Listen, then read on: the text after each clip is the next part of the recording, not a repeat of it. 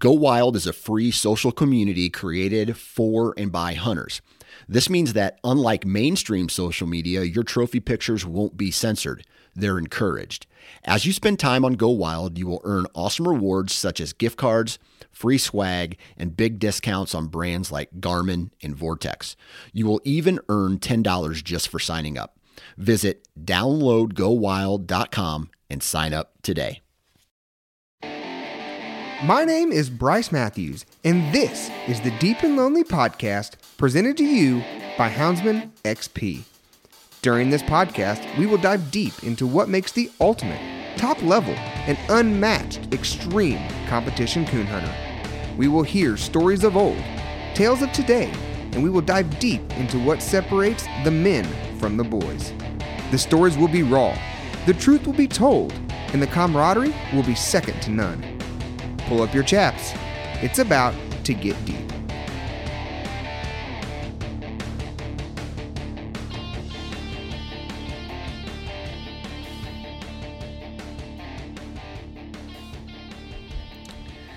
All right, guys, welcome back to another episode of the Deep and Lonely podcast presented to you by Houndsman XP. Today, I got one of my good time buddies with me. I conned him into sitting down across the table out here at the hunting cabin. He told me he wasn't going to get on here, but by golly, here we are. We have Mr. Steven Basham live with us tonight on what I think is going to be a pretty interesting episode of Deep and Lonely podcast. Are you excited, man? Uh, I guess. yeah, don't let him sound all shy. If anybody knows me and has me on Facebook, you probably also see the stuff that he posts on Facebook, and you know he is not shy, so do not let him hide behind this microphone. Today's topic is going to be all about rule changes and rules. We're going to try and probably stay mainly in PKC, the Professional Kennel Club as that is the kennel club who's proposing the rule changes right now. And let me tell you guys, it has been a firestorm of the last couple weeks with people and their ideas on these rule changes, what they've submitted, what they think needs to be done with them. Everything under the sun, people have an opinion on. And we're going to try and narrow that down today here on the Deep and Lonely podcast. Basham, let's just get a real quick deal, hot or not. PKC rule changes submitted by the members, hot or not? Oh, it's definitely hot. It's, Oh, it's a hot, it's a hot topic right now. he says it's hot. okay, so let's do a quick. Let's just do a quick introduction here for you, Basham, guys. The format of today's podcast, we're gonna do a little bit different here. We're gonna, uh, you know, Basham and I are gonna lay these things out. We're gonna talk about these rule changes and the proposals, and then we're gonna do an on-air live call-in from some of you listeners. We made a Facebook post earlier today saying that we were gonna be on here to talk to some of you guys. I know it was last minute, but I didn't want you to forget about it. So we've got a few guys lined up that have something to say about these rule changes. We're gonna get them on the phone. We're gonna talk to them for a few minutes hear their side of the story, and then we're gonna just spin off of there and you know wrap this thing up. So this is gonna be a little bit different format than what we're used to. I hope you guys enjoy it, and I hope more than anything this goes as planned. This is kind of flying off the cuff, but that's what we're good at, Hey, ain't we're it? flying by the seat of our pants, bud. That's what we've done since the day I met you. Isn't that what we do? We've never done anything ever any different. My hype man, ride or die, right? Hype man, ride or die. I mean, heck, I ended up with a, a um, future wife out of this deal, flying by I the seat of our pants. I, I mean, I'm just a matchmaker. You can call me Hitch. Chewy, I tell you what, guys, if we had time for all the stories here, you would be tired of listening to us. It'd be six hours worth of podcast. Oh boy. All right. So, Basham, just give us a little bit of background on you. Where did you start at in hunting? How did you get to where you are now? Let, let's just do a quick, brief overview. All right, quick and brief, very brief. I know you're not very good at that. Yeah, it's very long. Um, man, I started coon hunting whew, back when I was little bitty. My dad got me started. Uh, his great uncle got him started, so it's kind of a family thing. Uh, we had a pretty good size uh, coon club in Hancock County, uh, Hallsville, Kentucky, and uh, had a bunch of participants. I mean, our club hunts alone would draw 40, 50 dogs. And so my grandma lived right next door to the fairgrounds. So every single event that was held there, I was there. Uh, I traveled with my dad going to the old style of UKC hunting, and that was um, field trials, uh, roll cages, treeing contests, water races, bench show, and a night hunt every single Saturday. So we traveled a lot and did a lot of that, and then uh, I uh, became 18, and a little bit after that, I joined the Marine Corps. I had to quit coon hunting for quite a while, And then, uh, as luck holds it, I just kind of ventured back to this area and it's been hot and heavy ever since. All right. Well, I, I do want to dig something. That was brief. I'm proud of you. Good hey, job. I'm, try- I'm trying to help you out here. Good bud. job. Proud of you. let's let's let's let's go back a little bit here. Talk to me about your days in the Marine Corps. What all what all was involved in that? What did you do is dog wise? Uh, dog wise, okay. So there is a little bit to deal with dog wise. Yeah. Uh, I tried to skim over that part of it. So, um, the first five years I was at Camp Pendleton, California. Um, well, that's where I was supposed to be stationed. I spent most of my time in Iraq, but um, I didn't really do too much with dogs then. Uh, I actually got out of the Marine Corps at that point in time and went back overseas as civilian contractor for a little bit, and then I technically got recalled uh, from the inactive reserve. Uh, but before they could recall me, I just went on ahead and reenlisted. And when I got to Camp Lejeune, they were starting a program called the IDD Detector Dog. And basically, what we were doing is taking Labrador retrievers, uh, field champion duck dogs, and we were turning them into off leash bomb dogs. So basically, when people are um, up to speed on how most bomb dog stuff works, it's usually with Mals or German Shepherds, and it's on leash because they're dual purpose dogs. So they're, um, you know, bite dogs, they're track dogs, plus they're bomb dogs. Well, due to the terrain and stuff that we were uh, dealt with over there, we found that it would be very advantageous to have a dog that you could work 100 yards out, 150 yards out. That way, when the dog alerted on a, a potential threat, that it wasn't 10 feet from you.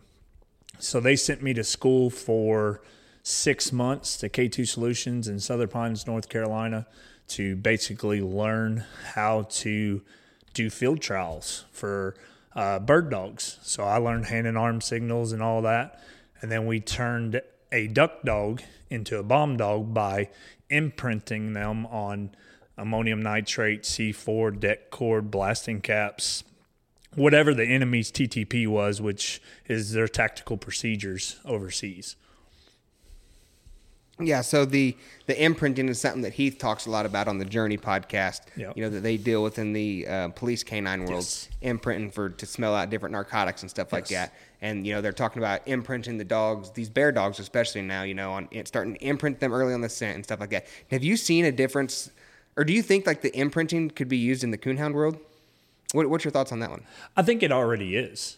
Uh, I mean, when you think about it, imprinting's just it's showing a dog what you want it to run, and then it's rewarding that dog for finding or getting what you run. So it's imprinting is as simple as showing it a cage coon, and then you know how we always do: leave the dog in the box, cut the coon, the raccoon, you know, five minutes and then pull the dog out and see if it can run it.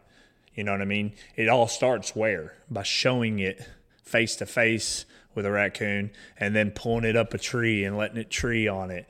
That is the same it, that's the same concept as imprinting a dog. I gotcha. All right. Well, now that we have just a brief overview on your background, let's get into these rule changes. Um, PKC is an every other year rule change, I believe. Um, every other year, you have a list of state directors or board members who are appointed to each state. Yes. The members of that state contact their state representative. They let them know, hey, here's what I'd like to see done differently. Here's how I think we can better the sport. Here's the rules that I think will improve the the hunts week in and week out. And those are submitted to the state representative, and the state representative then turns them into PKC. Yes. The state representatives are also responsible for the voting on these Yes. rules.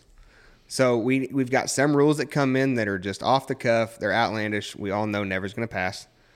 We've got some rules that are like, yes, those are going to pass right now, hundred percent. These are good. Then we got those rules that are kind of in the gray. They're in the middle.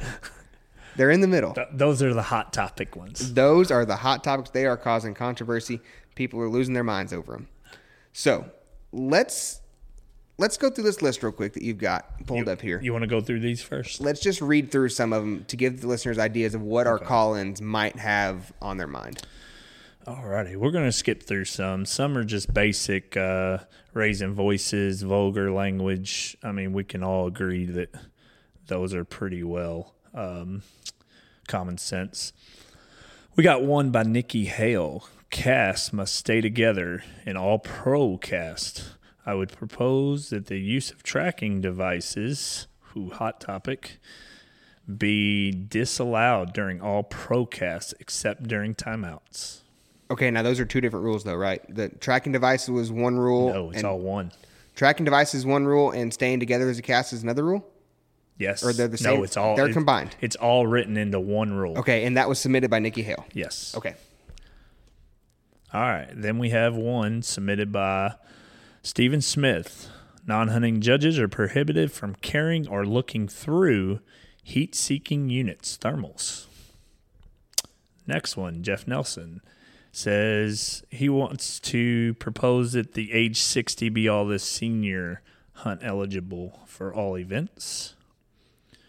Chris Freiberger, pups hunting in pup cast or pup derby must have less than 4,000 lifetime earnings. Chris Freiberger, raise entry fees in open events by $5 and put the payouts towards the hunter. Joey Cravers, the cast will remain together at all times. Stephen Smith, cast must stay together in all pro classic with an entry fee of a thousand or more. So you can already see that there's multiple proposals to keep the cast together. It's just the outlining uh, stipulations of it kind of vary. Right, and I think that's where I got confused there just a minute ago because I knew I'd seen a rule by itself where it was, you know, all casts must stay together. So that's where I got jacked up. No problem. Now I'm not sure, Bryce. There is a there's one option, one handler recut that is huge. So we'll just go ahead and just for time purposes, if you want, we'll go ahead and skip that one. Um, strike points. First, this is uh there's multiple different strike points uh, proposals. This one here is by Jeff Nelson. First 30 seconds after turning loose is grace period. You do not have to strike the dog. In the next 30 seconds, dog must be struck on or before the third bark, or it will be minused. Any dog that is struck before the minute will be struck for 50, and all dogs thereafter be struck for 25. If no dogs are struck in before the minute, 175, 50, 25 strike points are available. The next one, and here is the hot topic. I would say this one right here is probably drawing more interest and more controversy than any of them, and it's by Josh Watson. All dogs will begin by being struck in for 25. The dogs will then be awarded strike points by the order in which they are declared treed. For example, the first dog declared treed will receive 100 strike points. Second dog declared treed will receive 75 strike points, and so on. Dogs will remain at 25 strike until they are declared treed or the fourth dog declared treed. Yeah, so that's one that you and I have had ex- just very long conversations on. And I want to see what our listeners and our call-ins have to say about that first. Um, we'll leave that one because whatever they don't cover, you and I are going to come back and cover. Oh, we're going to cover that one good. So we'll, we'll keep going on with that one. Okay. Uh, next one, John Lively. First strike will be 50, everything else 25, no matter the time in which the dog strikes. So we can already see that there is a big emphasis on strike. Um, and we will dive big into that whenever me and you get to our debating. Uh, Chad uh, no leash lock on 60 and 90 minute cast, or make it where no leash lock but if another dog is treed, handler can hold until the next turn loose. Um, see here next. Dogs returning to tree will be minus 100 first offense, scratched on the second offense. Okay, so we've got quite a bit of these rules. It seems like a lot of them right now are wanting to deal with the strike, with the cast staying together. Uh, yeah, there's a few more proposals in here for strike. Tony Smith, uh, he proposed change the leash lock rule to allow a maximum of 10 minutes of being leash locked. Then the dog must be recut. I don't mind that one. I'm just going to interject. I don't mind that at all. I think that's not a terrible idea. We'll, we'll discuss that in a little bit. Yeah, and and guys, just to interject here real quick, the reason I brought Basham onto this podcast is because he and I are we're best buddies. We have been for years, but we are really good at debating with each other. And I wouldn't, you might not think we're good at debating, but he and I have debates every day when Yep. we talk on the phone. And I can see one side of the story, and he can see another side of the story. We can both play devil's advocate, probably him better than me most days. But at the end of it, we laugh and, you know, we're, we're cool with things. But things, we don't always see eye to eye on some of these things. And these rules are a It couple gets a little heated sometimes. It does, but it's because we're both passionate about it. We both want to win, and you know these rules affect how we do it. You've got one way of playing the game. I've got another way of playing the game. Yep. So that that's why I got Basham on here with us today, guys. Just a little little background information on that. Uh, another one, and I I think this is one of those ones you were talking about. Hundred percent, I think it's going to pass, and that's three minute tree rule. Um, I don't see any reason. Uh, I think everybody's pretty much in favor of that one. Uh, Chris Freiberger also proposed um, tree points 125, 75, 50, 25.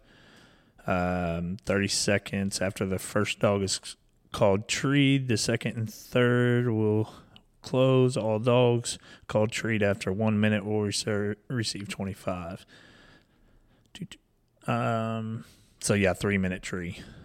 That's basically what that one is.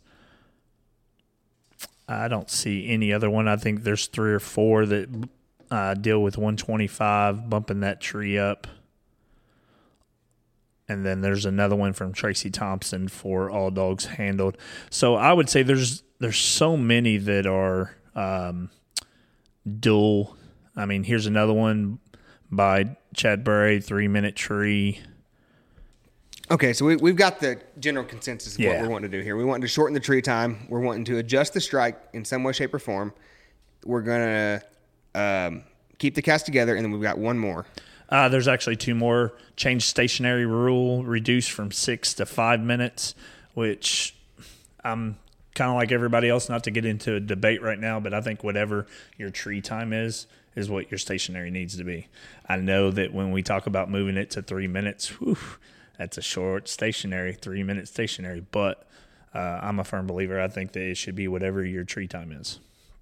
Uh, and then the last one, tree shine time reduced from eight to six. That's actually another hot topic. I was at the Rochenier Classic this weekend, and that is that. I mean, there's there's a lot of guys that aren't too happy with that one. All right, guys. So there is the general consensus, uh, and just a quick rundown, breakdown of what we've got going on with these rules. We're gonna hop in here to the calls now. Our our first call here is gonna be to Mr. Dan Hubbard out of New York. We're gonna try to get him on the line. He said he's got some rules he wants to talk about. So let's see if he answers the phone. The Houndsman XP podcast is fueled by Joy Dog Food. Joy Dog Food has a rich tradition of supporting the houndsmen of America. Founded in 1945, Joy is proud of its history and the relationship it has built with the American houndsmen. And in 76 years, there's never been a recall. Made with 100% American made high quality ingredients, Joy Dog Food has one of the highest calorie dense formulas on the market. For 76 years, this made in America product has kept hunting dogs in the field day after day, season after season. And when we say made in America, Joy has a long track record of fighting for American freedoms by being on the front lines against the animal rights movement and their extremist tactics. Joy will fuel your hounds and fight for your freedoms, fueled by Joy. Well, guys, this is the part of the podcast where I get to inform you that this did not work 100% as planned, but if you listen carefully, you can bear with us. The guys that phoned in on this process here, we we just didn't get it dialed in quite right. I thought I had everything figured out where it needed to be, but apparently I didn't. It's all part of the learning process. Just a fair warning. Appreciate them joining us here on the Deep and Lonely podcast for this. I just wanted to give you guys that heads up that, you know, we're working through this. We're going to figure it out. We're going to get this to where you guys can call in and it sounds just right. But it's all part of the process here. So just uh, bear with us here and hope you enjoy. Dun dun dun dun. Oh, and we're ringing. We're live. Oh, look out.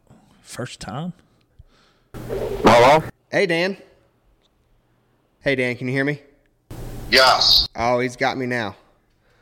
All right. How's it going, buddy? Good, you? Not too bad. You are live on Deep and Lonely Podcast. You ready for this? Oh, yeah. All right, buddy. Let me know what rule you think is a hotter topic right now as far as these PKC rule changes. What do you want to talk about? I would, I would honestly say, like, most common sense one is the Garmin rule. Okay. I can tell you exactly why. If you look at the early 90s and the early 2000s, when Garmin was even thought of, look how many people showed up to hunts. You had 75 to 80 guys who show up to a three hour hunt when they ran three hour hunts. Since the Garmin, it's, it was hard for a lot of these guys to go out and buy a device to track their dogs. Big money guys kind of took over, you know? Right. as far as that went. And it just made the hunts easier for a lot of people because you know when your dog is chewed, you know where your dog is at. And it just it spoiled a lot of people on calling their dog for what your dog is doing. Okay. So let me play devil's advocate. What about some of these guys who are spending 10, 15, 20, 80,000 dollars on a dog and they want to know where that dog is at if he's anywhere near a road, if there's any chance of that dog getting in trouble and they don't have their Garmin because it's in the truck. Okay, that's a good point. Now, they shouldn't leave them in the truck. My whole thing is throughout the hunt, you know, ask the judge, you know, can I look at my Garmin to see where my dog's at? That's it. If he's near a road, if he's near, you know, other than that, keep it in your pocket, keep it in your, in your pouch, keep the vibrations off it, keep it, you know, don't even touch it. Just call your dog for what your dog is doing. You know, it shouldn't be in your hands or your eyes on the screen 20, you know, for an hour while you're trying to figure out what's going on, you know? That's just my opinion. Okay, now Dan, correct me if I'm wrong, but you're from New York, correct?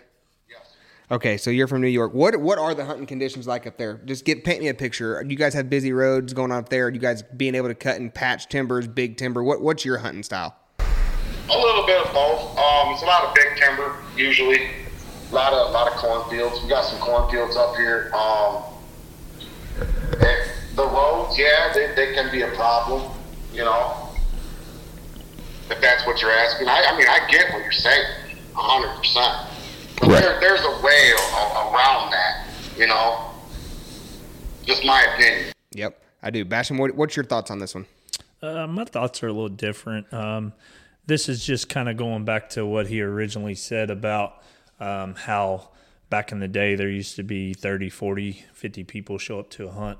I don't think uh, the Garmin's, in my opinion, I don't think the Garmin's um, affected the show up numbers to the hunts. I think that has to do from there's a lot less hunters now. Uh, I think that has to do with kids not getting involved. They're playing more on their video games and their cell phones than they are being out in the woods.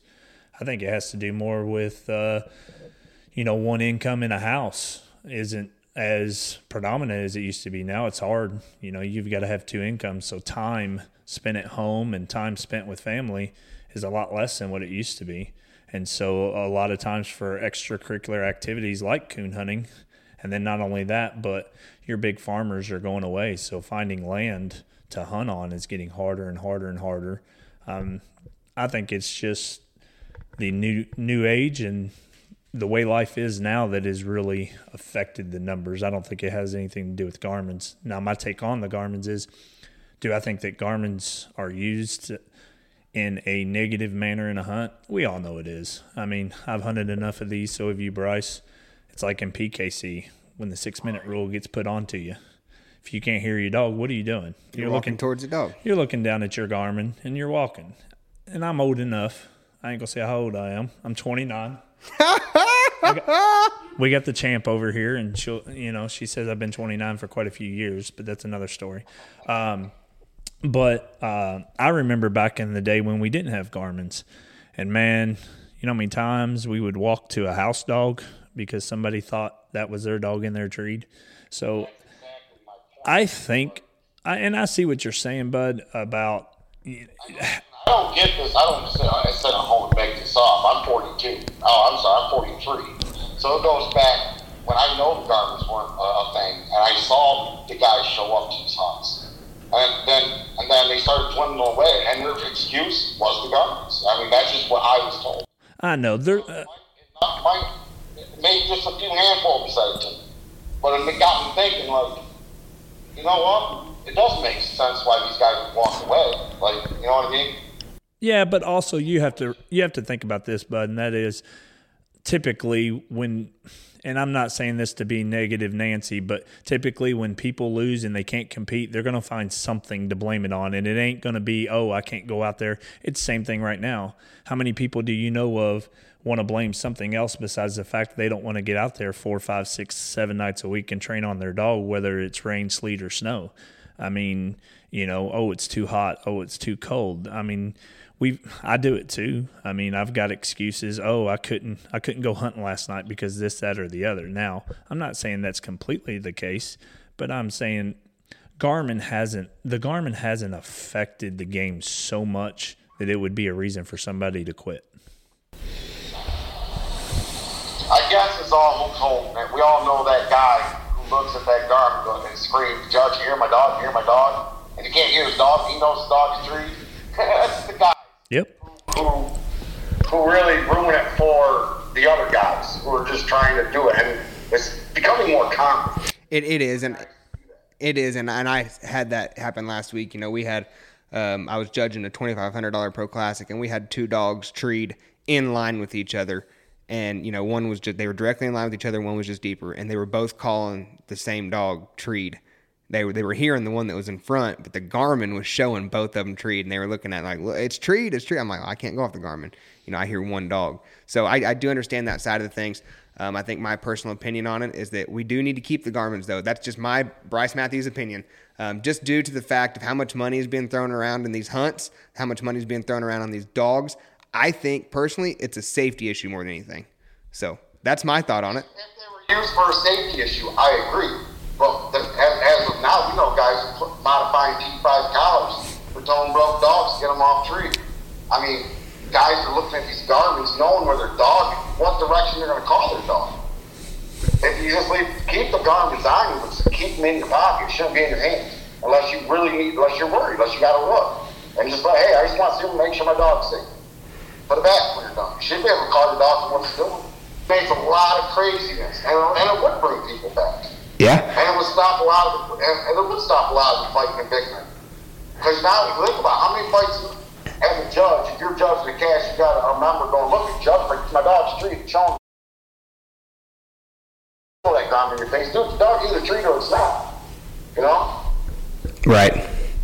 That's just my opinion, like I said. Yeah, but we and that's why we're on here. You know, this is this is because we've all got opinions and we just want to give the hunters a voice and a platform to be heard on. So we're glad that you called. We're glad that you voiced your opinion and you know, we appreciate you taking time to sit down with us here on Houndsman XP and, and the Deep and Lonely podcast and go through this with us, Dan. We sure appreciate it, buddy. I'm just saying, yeah, you guys do a great job. I love how you guys keep up with everything going on. I, I love your podcast, so Yeah, man. Well, we're glad to have you on. We appreciate it. And uh, hopefully all this got recorded. We haven't done this before, so we might have to do a round two. I don't know. We'll play it by ear. That's what we do. We fly by the seat of our pants here. but all right, buddy. Well, I appreciate it. You stay safe out there, all right? absolutely. You guys do the same. Thank you. All right. Thanks, Dan. Bye. See ya. All right. First caller in the books. First one in the books. I hope it recorded. I hope so too. We're going to find out. Hey, this you're you're the tech savvy guy here. I don't know. I'm just here for my looks, right? Oh, oh, goodness gracious. Give me a break. Even the champ's over there sighing and shaking her head. Oh, gosh. Guys, Basham here, he broke out his daughter. She's coming home with us tonight. She is the champ. A few years ago, she broke out a dog, went over to Missouri, won the Missouri State Youth Championship, and then she quit hunting on us. No, no, that wasn't the one. She went up to the EKC youth hunt, that big youth hunt they had up there at Beller's uh, silo, and she was top female handler and second place overall. And then she quit. Oh, I was one hunt behind. yes, you were. but she's coming back out of retirement tonight at Yeah. the big old age of How old are you, Jocelyn? Now. She's 12. She's coming out of retirement. so Newsflash: I think she came out of retirement because she thought you had your side by side. FYI. Oh, I hate to tell her we don't have it tonight. All right. Well, we've got another caller here that wants us to give him a call. We're going to call Mr. Let's see here if I can get my thing to work. Oh, gosh. Mr. Wid Robbins. He told me to give him a call. He's got something he wants to talk about. And if I can get my. There it goes. Maybe. Hold tight.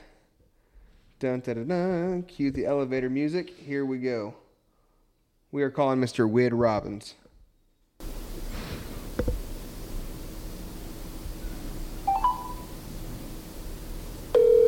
And we're ringing. and we have action.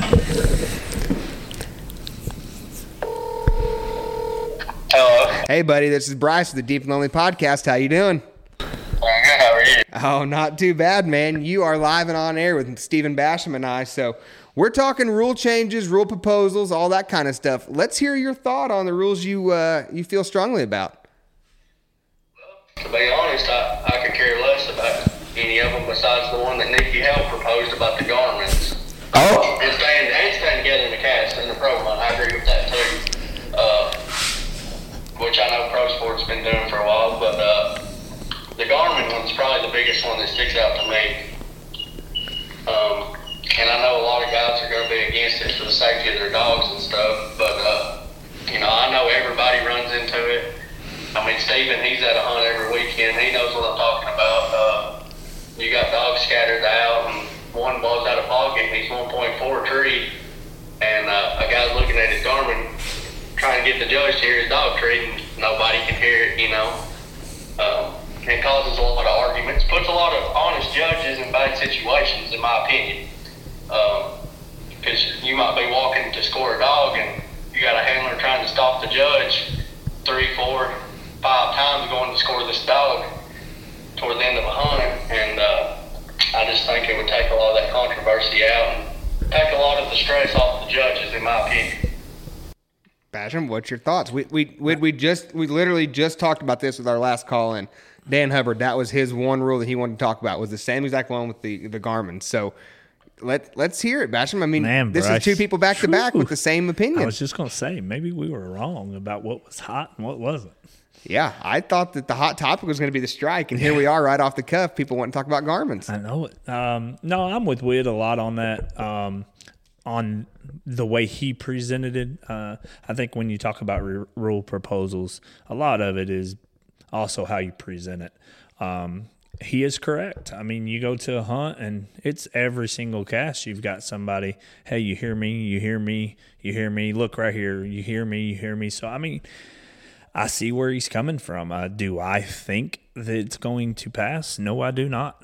I think that uh, there's too many uh, people that uh, I wouldn't say rely on it, um, use it to their advantage, uh, in my opinion. If you're not using it to your advantage, you're at a disadvantage uh, just because everybody else is.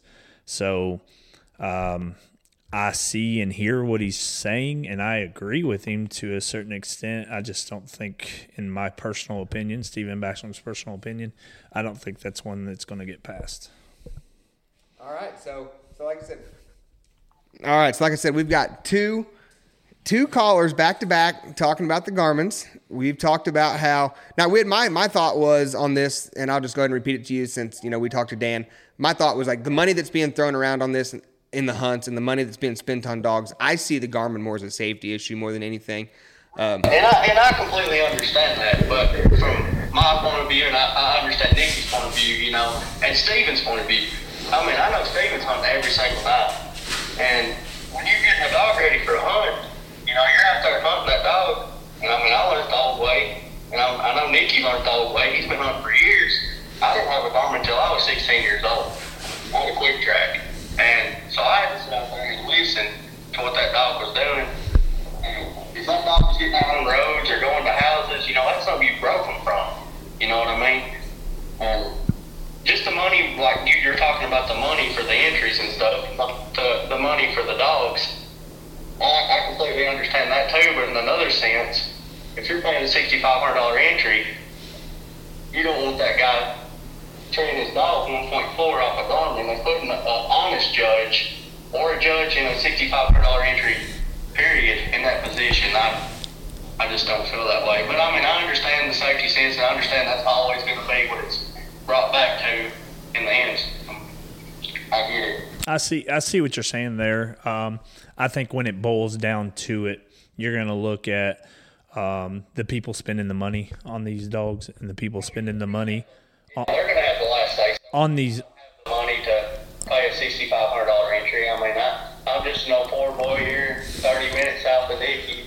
Uh, I just have to hunt what I got, but I mean, I feel like if you're out there coon hunting every night and you have your dog prepared the way it should be, that it's not going to be out running the road. That's just the way I feel about it. No, and, and I think most most hunters are going to feel the exact same way you do. But then the caveat to that is these judges need to be stronger. They need to be stronger. Uh, you know, you need to have a judge that's going to say, "No, I don't hear you. No, I don't hear you," and not be able to be persuaded that he. And that's where it all boils down to. Yeah, I agree, 150 percent. And you know, and it's hard, and that's just like the battling thing. I mean, that that goes all all the way back to the judge. And I, I understand you can't physically say whether that dog's running a coon or not. I mean, we can't smell what they're smelling.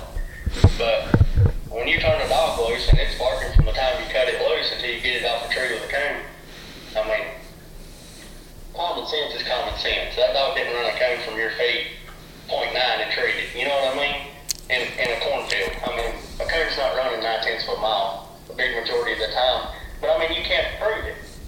And just like you can't prove guys are trained dogs off guns either. I mean, it's just one of those things that's going to be there until the end. But I don't know. Maybe maybe they'll get the strike deal passed if that's something they think's going to work. I don't know. I, I just think if you pack a good enough dog that hustles and and doesn't have any downtime, that he'll make up on his end for the strike deal. That's just the way I feel about it. And I see where you're coming from there. Uh, I think me and Bryce are going to save the whole strike thing for the last because uh, that's one of the things that me and him have a hot debate on. So uh, I think we're going to wait to discuss that one towards the end of this podcast.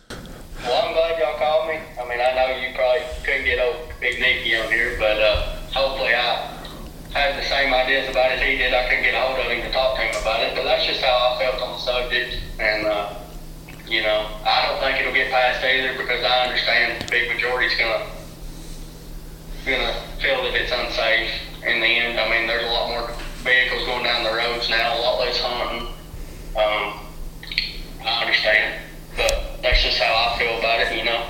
Yeah, buddy, and thousand dollars in a dog either, so I can feel a little bit different than that. I understand. I'm the same way. I've, I've never spent that kind of money on a dog, and I don't plan on it any time. So I understand where them feelings can can be different. But this is why we wanted to call people and get them on here. You know, give you guys a chance to voice your opinion. And you know, if it wasn't for this platform, people wouldn't hear my opinion very much either. Um, you know, I'm I like to go out there and run the hunts. I mean, I like I like to think that I can compete, and the dogs that I'm packing can compete, but I don't have the lifetime earnings to back it up. So who's to say that my opinion really matters when it comes to these rule proposals? You know what I mean? exactly. Yeah. So I love. Appreciate y'all calling me though. Uh, I really do. Yeah, buddy. Absolutely. Um, like I said, I mean, I hope this thing recorded. We haven't done this before. I hope this all got taken down. We're gonna find out one way or the other. If it didn't, maybe maybe just the right person heard it. Uh, I hope. Yeah, buddy. Yeah. So. I feel like, but I feel like it just puts the judges in a really, really hard position. You know. I agree. The judges, the judges aren't getting paid enough. Period. I mean, you can't. What are they paying them? 100 200 dollars to judge a final cast. Three. Well, I know I, I judged a twenty five hundred dollar pro classic the other night, and it, it paid three hundred dollars a night to judge. Three hundred dollars for you to walk. How far do you walk? Six, seven miles, probably. I mean, you know how dogs are now. Oh, I understand. I understand. We we got lucky this year, and we they didn't hunt late round. They split both nights. But last year, between four casts, I walked thirty two miles at the same hunt. And, and I mean, even like PKC, you have the leash lock, so you're not walking hardly as much. But I mean, in pro sport, the cast has to stay together, and there is no leash lock. So that just makes even more stress and more walking you're putting on the judge. And on top of all the stress of a guy trying to get your attention while you're going to score a dog to trade his dog in. Yep. You know, I, I just don't think that they're doing the judges right, and that's just my opinion. You know, Yeah. I like money. I like winning when I go. You know, I pay my own entries and work hard for the money I do have and prepare. But I just don't take my hundred dollars out of my winnings to give to that judge. I mean, that's four hundred dollars out of a Final Four that you could give to those judges, and that's just the way I feel about it. Because they put up with a lot, and it's hard to find good judges. It is. I mean, judges are hard to find. So, all right, Wid. Well, buddy, we appreciate you chatting with us tonight. Um, thank you so much for joining us. And uh, if we've got anything else like this again, I'd, I'd like to hear your opinion on it because I kind of like the way you think on some of these things. Well, I appreciate y'all having me on there. Uh, good talking to you, Bryce. I never met you, and I don't know you, but it's good talking to you. I know Steven a little bit. Uh, but it was good talking with y'all, and I'm glad y'all called. Yeah, buddy, absolutely. Thanks for calling, bud. Two down. Number two in the books. How And many they- more we got? Well, we've got one more for sure that wants to talk.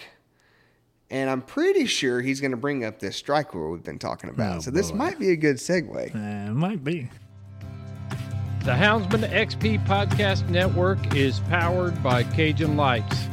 All of your lighting needs for hunting can be taken care of at Cajun Lights. They have three models of cap lights. I'm going to run through them real quick. You've got the Rougarou, which is their high end light. If you're a competition hunter and you got to find that coon up in a tree and it's all riding on finding that coon, you'll want the Rougarou on your head. Next is the Bayou. That's a pretty standard light, but it's got packed with features. It's got multiple colors. It's got walking lights. It's got the red, the green, the amber. It's all built in right into that light. And then you have one of my personal favorites, the Micro Gator. The Micro Gator is an ultra lightweight cap light. It's got all the features of a white light, red, green, and amber. I've used this light for everything from finding bear tracks early in the morning to coon hunting at night to working on plumbing in the house, changing tires on the side of the road. My truck doesn't leave the driveway without a Cajun light in it, and that light is the Micro Gator. Every Cajun light is durable, made from the highest quality components, and it is backed by Cajun's top rated customer service. Check out Cajun Lights. You can go to our website at houndsmanxp.com. Go to our sponsors page, hit that link, it'll take you right to Cajun Lights. Check them out. They got a lot of stuff to offer over at Cajun Lights. We got Mr. Chris Bowling messaged Oh, in Chris. and said he wants to have a little chit chat. Little knockout. So we're gonna call. We're just gonna move right into it here. We're gonna call Chris Bowling. Man, I can't say enough. I'm nervous. I hope this stuff is recording. We did a little test and it worked, but I don't like doing stuff new. Man, I'm telling you. It don't bother me. I mean, until it don't record. Ah, we'll just do it all over again. I mean, it's all natural anyways, right? That's right. Okay, here we go. Chris Bowling in three, Two. two, one. That was a terrible sound. That was horrible. You need to fire your uh, sound effect guy. Hello. Oh, he's on. We got him. We got Chris Bowling live on the Houndsman XP Deep and Lonely podcast. How you doing, Chris? This is Bryce. Hey, Bryce, I'm doing good, buddy. How about you? Hey, man, I can't complain. Sitting here with Basham discussing some rule changes. Uh, do that. What do you What do you got on your mind? What do you want to bring up and talk about? I, buddy, the only, the only rule I see, man, the, I mean, the biggest change with the bank is the strike rule, man. Whew, here we go. terrible. I know I got a solid dog.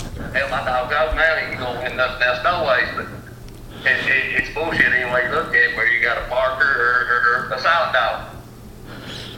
What What do you want to see done differently? I like Watson's uh, proposal there, but uh, the drawback I've seen from it is everybody says, well, that's going to be so complicated, you know? And in my opinion, I think we should all just strike the 25. And then in the cast, and who the most cones is the winner. You know, spend, and I, I suppose, you know, if you can take enough minus, and the strike's still relevant because you can take strike minus uh, coming back into the cast or if the time gets. So you're saying you're saying basically everybody strikes for a quarter, and then and then you're only scoring tree points from there on out. Yeah, you, well, maybe, you know, you, you trade a ten, you got your 25 strike, you got your 100 plus, you know, for your tree. Right. But now here's the issue with that, that everybody tells me, you know, when I mention this, like, oh man, there'd be so many ties, there'd be so many ties, we, we could never do that. Well, here's the thing, boys. Me and you and Basham's out here in the cast tonight, right? We cut our dogs loose. I mean, well, if we all treat one coon in, in, in 60 minutes, who do you think deserves to win? The dog that treated the coon the quickest or the dog that barked the quickest? I mean, don't you agree that the dog that does it the fastest should be the winner? I definitely see it that way. And that is going to go right into, uh, we won't get too much into me and Bryce, but that goes right into uh, me and Bryce's debate a little bit. It, it does a little bit, and I agree because um, it wasn't PKC, but it was the uh, AKC Ladies World Hunt. You know, we the two dogs treed the same amount of coons. They both treed two coons in the allotted amount of time, but the dog that actually treed the two first ended up getting he ended up losing because the strike reopened on the second dog. You know, he treed his second coon 15 minutes before the other dog did, and the other dog won because the strike reopened. Yeah. Well, and, and I'll give you one better than this, man. I done in a cast one night. Treated four single coons, took no mouse. This guy here, this Philip guy, one of my buddies, he beats me with three single coons, no mouse. I mean, how can that even be right? You know what I'm saying? Can you treat four coons, take no mouse, and and a dog treat three and beats? you? I mean, it, just what I'm saying. Is we got we got a messed up set of rules. But to this 25 strike that I'm that I'm saying, you know, everybody strikes every 25. Your problem with the tiebreaker, it's simple. I mean, it, instead of in, instead of moving everybody's strike up when you get to the tree, when we first start cars, they can have a they can have a little column right there at the tree, one, two, three, four by each dog. And as you go to the tree, first tree you go to that's got a coon in it, circle that one. Second tree you go to that's got it, you circle that two. You get to the end of the night, we all treat the same amount of coons. One holds the high, one the first dog tree holds the tiebreaker over two, three, four.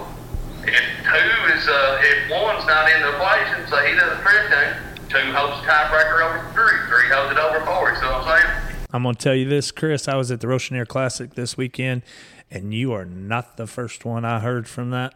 Um, we sat around the coon club for quite a while, and there was a lot of big name guys in the in the coon hunting world that was um, exactly echoing exactly what you just said. Oh yeah, well, and uh, I've been trying. I, I, I'm, I've commented on a couple of posts there, man, just trying to just trying to change some guys' minds. But hey, some people you can change their mind. One guy made the comment. He said, "Oh, we couldn't do that. If you do that, you're you're putting the honest strike dog at a disadvantage."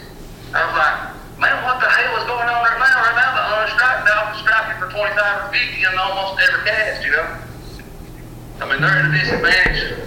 What we're doing now, on the strike dog's got a level playing field if we all strike for 25. All right, there's his opinion on it. Basham, you That's a good segue. you've heard it. I've got uh, I have an opinion as well. I'm not saying that I totally disagree with it, Chris. Um, I do have a a slight difference on it, um, but it's not 100 percent different. So uh, Well, let's hear what, what you think. I mean, just keep the status quo, or do you think something needs to change? no, my my real quick opinion here while we got you on the phone, and then we're gonna we're gonna go off air. And We'll, we'll still keep recording, but we're Bash and I are gonna talk back and forth here on this. We're gonna debate this one for a minute. But my quick opinion while I got you on the phone here is that you should not marry the strike and the tree points. if you're going to do it the way that the rule is proposed, I believe that if a dog, say the dog leaves the tree, he should take minus both ways. Here, here's my one thing on that right now, Bryce, real quick. And I'm not trying to debate you on this until we get hot and heavy into it. But right now, as the rules even state, you strike for 100, tree for 100. Your dog leaves. Are you taking strike minus two? No, but they're not married together, and this rule is going to marry them.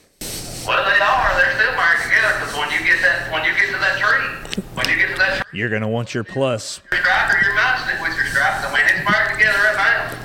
When you when you when you tree a coon right now, do you want your strike plus? I do. Okay, so they're married together as we speak. I, I just don't feel like it's married th- that way. But it's married in an order where dogs are, you know, struck for 100, 75, 50. It's not. I- It's just a different marriage for me. I don't know. I just I have to think about Third it. marriage or fourth? It, I, I, zero for me. Thing, man. I mean, we, we can't plus we can't plus up on tree unless we look up there and see a. But we're plussing dogs up almost every cast. They're barking at something. We have no idea what they're barking at. We think it might be a sometimes, but who knows? Chris, me and your thoughts on this are almost identical. And uh, when you listen to this podcast after we get off air with you and me and Bryce start debating, um, you will hear uh, my thoughts, and uh, me and you see eye to eye, bud. You smart man, bud. like I said, I'm not. I don't see. I'm not hundred percent the opposite way, but I do think there's some slight differences. I think there needs to be strike and tree strike points for strike points and tree points for tree points. Is just how I feel about it. But so, all right, buddy. Well, I appreciate you calling here. Uh, Hey, I appreciate you guys calling, man. I'm, I'm glad to put my opinion out there. yes, sir. Hopefully, we got her recorded here. We haven't done this. I've probably said that four times now in this podcast, but it's got me nervous wreck. If this thing did record, Bryce, you're going to sound like a broken record, bud. If it did record, I can go through and edit it out. That's the power of software. Darn it. all right, Chris. I But if at any time during this portion, you know, edit it out too if you don't mind. all right, buddy. Well, we appreciate you calling. All right, see you guys. Thank you. See ya. Boom. And we are going to segue right into the debate. Houndsman XP Podcast Network is sponsored by onX. The most comprehensive mapping system in the world is available by going to onxmaps.com and downloading their app. Several subscription offers there. Highly recommend you using onX. And here's a true story for you.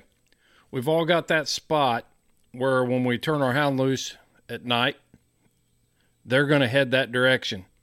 Well, the other night, my hounds headed in a direction for that property that had recently sold. I had no idea who owned that property. I simply opened up my onX app, found the landowner information, cut the dogs off, and the next day I went to their house. And not only did I get permission to hunt there, I think I made some new friends.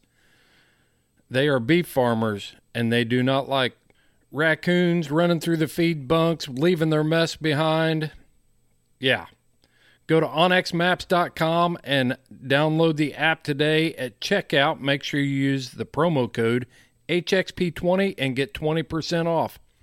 When you join us on Patreon, you will get a discount code for a deeper discount on onX Maps. Know where you stand with onX. All right. So how do you want to do this? You uh, want you want to read a proposal, or you just want to go into the ones we already know? Read the proposal for the strike. Let's just knock that out. All right, you you sure you don't want to save that one for last? Because I feel like the strike Okay, we can save it for last. is going to be the. Fine, we can do it your way. No, I'm just whatever. asking. I forgot. It's your podcast. That's mine. Got it. Do whatever you want to do. Hey, you're the hype man. I, I take control of this. All right, let's go. Hold on one second. I got a dog barking. All right, we're back. All right. So uh, let's go with this one. Non hunting judges are prohibited from carrying and looking through heat seeking units such as thermals. Oh, I, I got an opinion on this one. shoot. All right, here it goes. I disagree. I think a non-hunting judge should be able to carry a thermal, and I'll tell you why. I'm getting excited over here. Okay, I'll tell you why. Because how many hunts have you been in during a, a, a slight drizzle, a rain, where somebody's like, Judge, Judge, I got my coon. He's right here. And you look up there, and in your heart, you know that ain't a coon eye. It's a water droplet, a spider eye. Somebody trying to, you know, play the game. Now I get it, doesn't happen all the time. The other part of this is I like to think that if I'm out, you know, I'm scoring this tree, I'm going to use a thermal on every tree. I, and I, I do this whenever I judge. I use a thermal on everybody's tree if I'm a non hunting judge. I want to see if they're trying to pull some shenanigans or if I see that coon. Now, and I do, full disclaimer, I understand the thermal doesn't pick up every coon that's in the tree. I understand that. But 90% of the time, you can see what you're looking at. You know if that coon is there. You know if they're trying to play some games. With the money that is on the line, and I believe if you want to hire good judges and you want to have your judges judge as fairly and as accurately as they can, we have a tool in the tool belt. You got your Garmin in your hand, you got your light on your head, you got your collar on your dog. They're all part of the tools. The thermal is just the newest piece of equipment in the toolbox. Are you going to go back to swinging a hammer and nails every time you frame a house, or are you going to use the electric air gun. They got the battery powered air guns now. That's how I feel about it. The tool is there. Let's use them. Go ahead. I disagree strongly. So You're, you're wrong. Okay. I'm glad you uh, think so in your small minded opinion. But, uh, anyways, and it starts. Uh, my problem is going to be keeping this clean because you know uh, that's hard for me. So I'm going to try my best. Um, I totally disagree. Uh, you talk about Garmin's being a tool in our toolbox. Are the judges using that as a tool in their toolbox? I do. I use my Garmin. I am checking whenever somebody strikes and or trees their dog. And if I have to walk, I am using that Garmin as a pinpoint. Okay, I hear this dog in this location. I did this in the last hunt that I just judged, the twenty five hundred dollar. When those dogs got split treed, I pinpointed those dogs and I showed each competitor on my Garmin where I had their dog marked. Mm-hmm. They're like, okay, that's fine. That way I know because you you've been in situations where you'll walk to the left of a ridge or you'll walk to the right of a ridge and the sound bounces around. Mm-hmm. You've been in those. We all have Yep. been in those situations. The Garmin keeps you accurate. To a certain It's your extent. it's your it's your modern day compass. to a certain extent, it's a compass, but you still don't have the dog on your Garmin. So I will go a little bit more in detail uh, with the actual rule proposal in the thermal. I completely agree with the judges n- not being able to look through it, and for this reason, it's a lot more. It's a lot easier to try to convince somebody that they see something when they're looking through a thermal and there's heat up there. And I'll give you an example. If I look through my thermal, right, and I look up there and I see heat, and then there's a little bitty window and it's gray, just the slightest bit of gray. I can't really te- make out what it is, but it looks like fur, right? Is it a possum? Is it a coon? I mean, what is it? My problem with the thermal is it gives you more of a chance to just say, hey, I see something. Now, I'm going to caveat right back to the Garmin rule, and that is I mean, I think the number one overall way to beat all of this is to have strong judges. I think if you have strong judges, it get it does away with half of the problems that we have. So I can see it your way, but uh, but based on where we're at today, I would say that the thermals don't need to be used by the judges because you can't score it by a thermal. You can't. You I can't. if you're gonna if you're gonna judge it, if you uh, personally a non-hunting judge are is going to judge it properly, I feel like my personal opinion is that don't give yourself the opportunity to try to be persuaded. You see what you see, you don't see what you see. We're all humans, we all make mistakes. Just try to do the best of your ability and call it m- morally what you think it is. I, I understand that, and so I'm going to go two ways on this one. Um, I'm going to tell you just one thing that how I feel about this, and then we're going to this will lead right into the next rule change I want to talk about. Okay. is that so number one, you know, you need strong judges. A strong judge should have the willpower to not be persuaded. You I'll agree with you. so this last weekend, I found the coon in the thermal. I could see it in the thermal. It wouldn't look. I sat there looking for that coon eye for three and a half, three minutes and 45 seconds. Once that coon looked, I plussed his coon. Mm-hmm. We both knew it was there. Heck, the other competitors in the couch knew it was there, but it wouldn't look. And mm-hmm. I understand. We couldn't see fur. You can. We were looking for a coon eye. So that's where I feel about that. Is if you're gonna go on strong judges, you got to be strong no matter the circumstance I'll agree with you. my other thing on this one is, and this is going to go into our next rule proposal if you want to bring the rule up. Um, it's going to go talking about the shine time. So if we the the next rule proposal, I believe, talks about um, bringing the shine time from eight minutes to six minutes. Yes, that is correct. So if we are going to bring the shine time down, I believe you also need that tool to be able to judge faster. The the pace of the sport is moving. And here's the other part of that is that a judge's attention no matter how it should be is not always 100% focused on that tree when you're scoring it. I agree. Because you can be scoring a tree, have the shine time running, And then you've got two other handlers like, Judge, Judge, come over here. My dog's treeing. Can you hear my dog? And you're trying to listen for their dog. You're trying to be where the handler who you're scoring his tree is because if you're out in the cornfield looking at a tree, there's 20 seconds left and he's in the woods and he finds a coon. You've got to get out of that cornfield and into that woods. I don't think a thermal helps you out there. And uh, jumping to that exact uh, rule proposal, I don't agree with it. Uh, I think eight minutes, especially, you know, you're talking, and I ain't even talking about, you know, up north where you're on field edges and stuff like that. I'm talking about more so like in the mountains, West Virginia, Kentucky, Tennessee, in the big woods where there is no way to get on the outside and the foliage is completely full. It, how many times have you found a coon in the last minute of an eight minute shine time? A bunch. a bunch. So that's one rule proposal that me personally, as being a competition hunter, uh, small time, even if I am, I, I would like to see that one not pass just because I think, you know, in certain circumstances, you need the full eight minutes. I, I agree. Um, I do wish it's not a rule proposal, and I don't even know how to combat it with a good solution. But I, I do wish there was a way that the judge could focus solely on the tree at hand rather than trying to get pulled away because gosh, that think- gets sticky. I think that just comes with just being a strong judge. And, and no offense to you No, at good. all.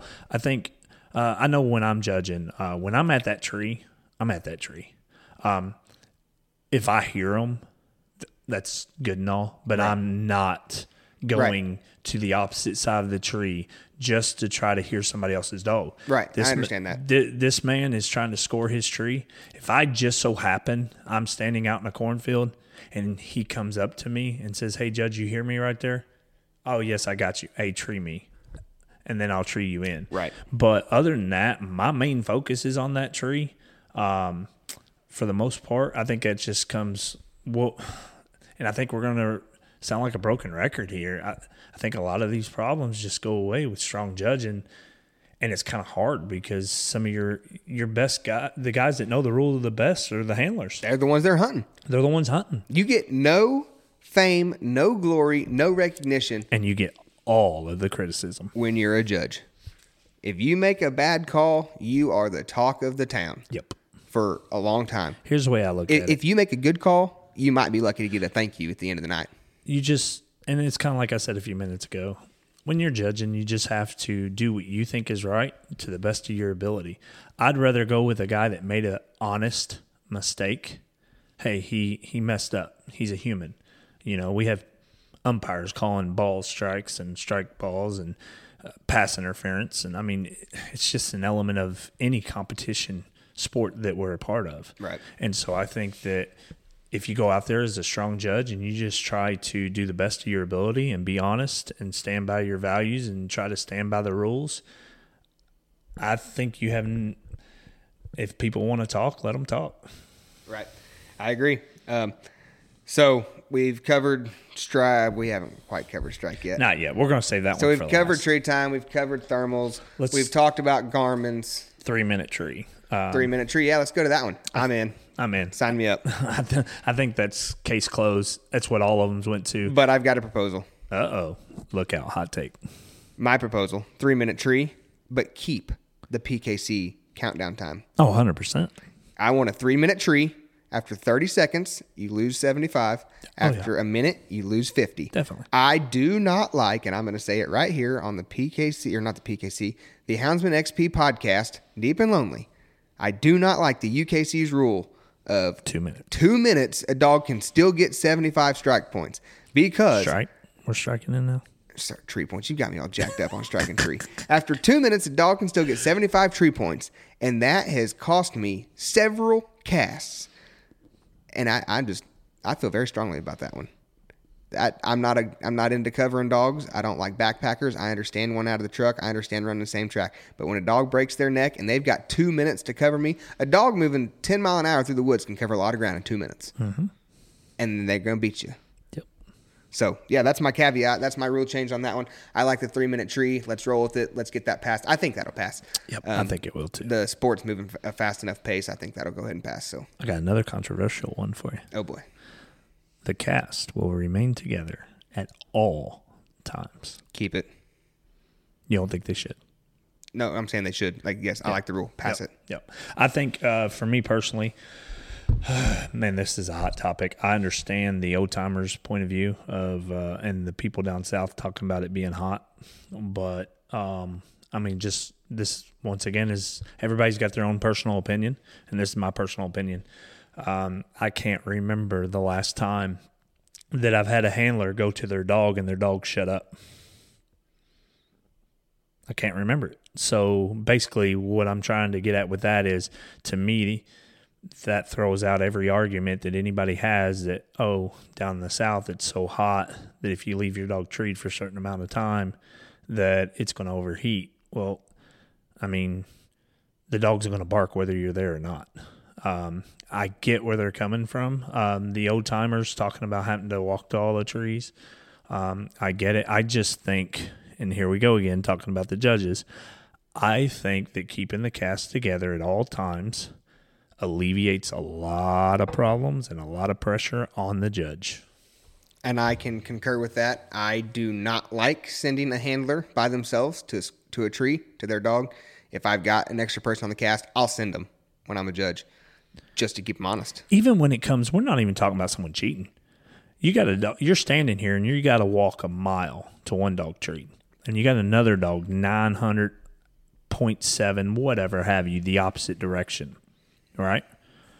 So by the time you get that one at a mile, after you get him scored, you're coming back. Let's say for that one instance, that handler did get that dog to be quiet. Now what are you doing? You got to find them, You're finding them. and that can be a pain. I've had guys shut their dogs up intentionally, just trying to burn shine or trying to burn up hunt time.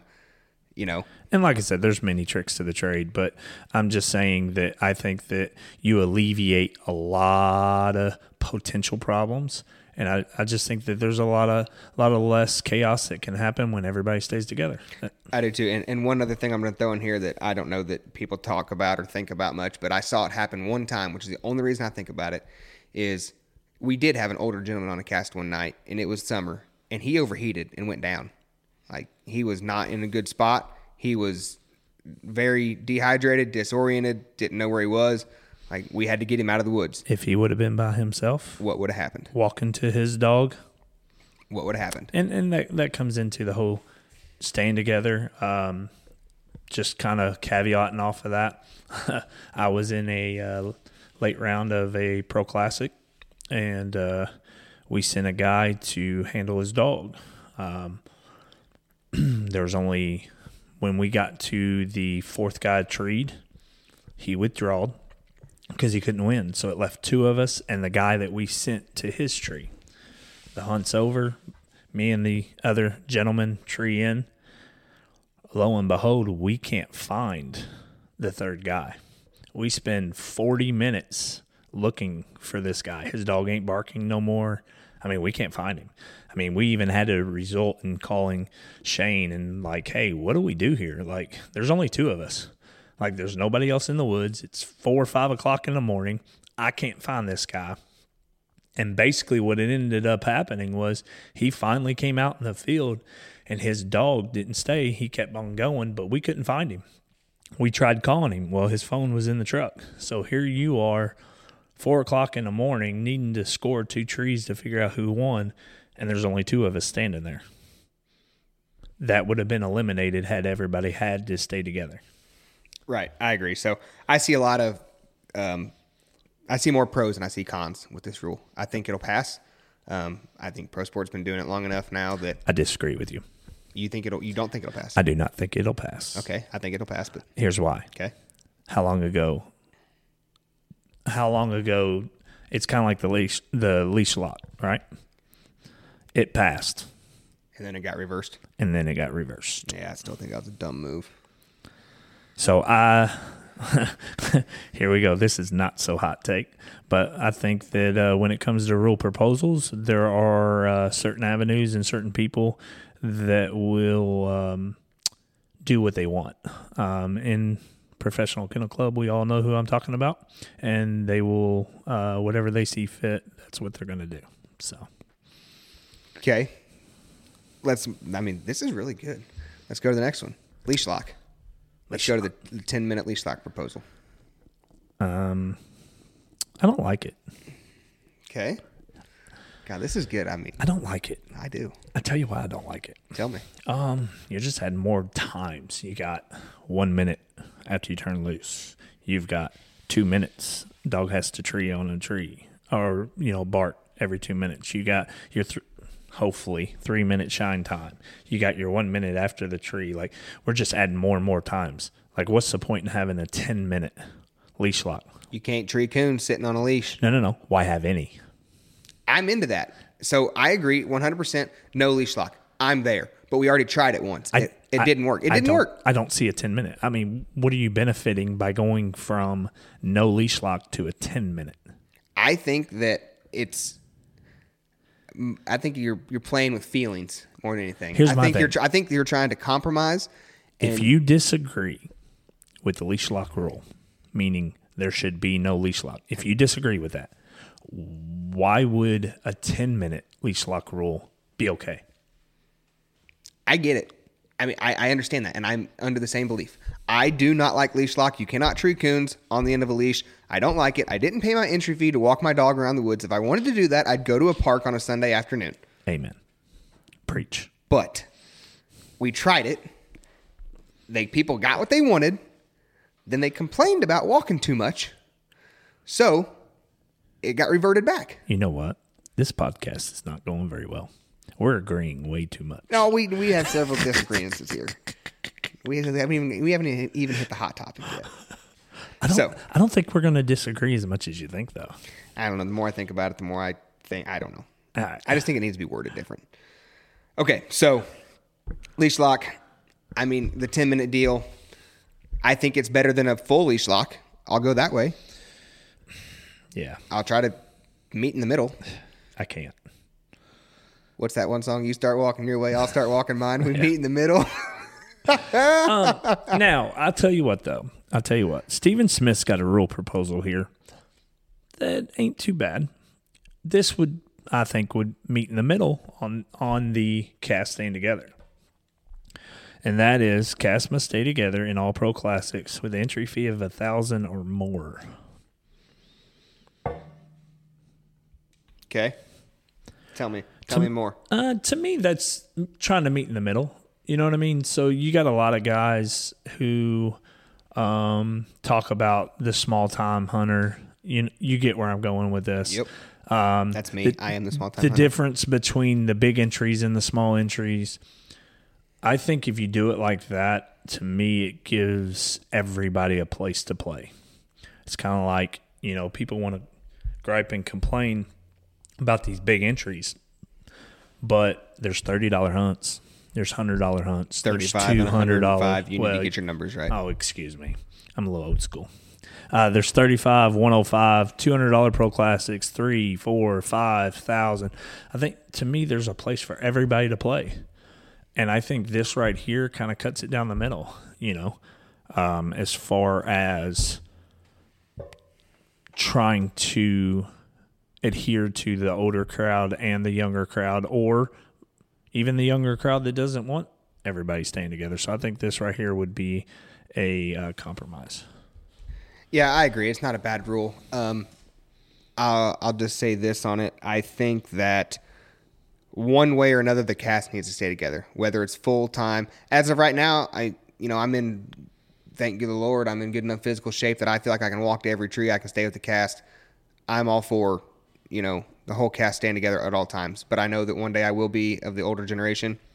Lord willing, I'll still be hunting dogs, and my opinion might change on that. So, you know, trying to think about everybody and play as fair as possible. I think that's a good solution. I think it's in the middle. I'd be happy with either one of them passes. All righty, got another one for you. I actually like this. Uh, dogs returning to the tree the first time will get 100 minus, and on the second time they get scratched. I agree with that. Yep. And I'll tell you why. I think everywhere else in our sport, when a dog does something wrong, they're penalized. The only time they're not penalized is that first time in PKC, that first time that they go back to that tree. Right, it's deleted. It's deleted. Now, if we're talking UKC, they can go back 100 times, which that's the number one rule I don't agree with. But that's neither here nor there. um, yeah, I, I completely agree with that, and I like that rule. Yeah, I'm, I'm into that one. Alrighty, moving on. I think I think we're almost to the hot topic. It's about time. I'm hungry, and we got dogs to cut loose. Uh, I mean, there's a couple other ones that I don't think we'll get into. I think I think the strike because there's so many strike proposals. Okay, okay. I think that what we'll do is just um, maybe go over a broad spectrum of uh, different ones.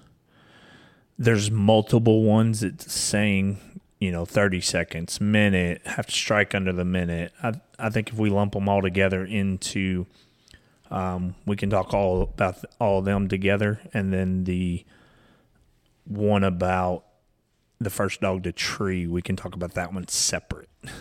What would you say? Okay. Um, lead it off. Lead it off. I'll, I'll just I'll go with the flow here. You gonna go with the flow? Yeah, because I have an opinion on it. You know, I've thought about that. You and I had an in-depth conversation, and I wish we would have recorded this the other day. We had probably what a forty-minute. Oh man, that one was good. I mean, oh, it was hot. that it was, one, that one was good. I like that one. It was hot and heavy. This one here, um, I've had, we've both had time to think about it since that discussion that we had. I don't particularly like the proposals with the 50 strike and everything else 25. You're doing the exact same thing. The dogs that bark first are getting the advantage. Um, I think I'm just going to jump right in and just tell you about my feelings about the whole strike in general. Um, I think forever and a day, I'm not opposed to just leaving it the way it is, even though, even though I don't believe that we are justly awarding the right winner all the time. And I'll give you an example. A little female, wild style Molly. Owner, Nikki Hale. I sold him that dog.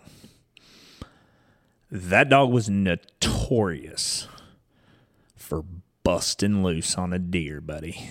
You cut her loose every breath. And the minute she shut up, start your clock. 15, 20, 30 seconds, boom, she'd be treed. When she shut up, that's because she smelled a coon. When she treed, that's because she treated. It. So I was getting a 100 strike. Was I taking advantage of it? Yep.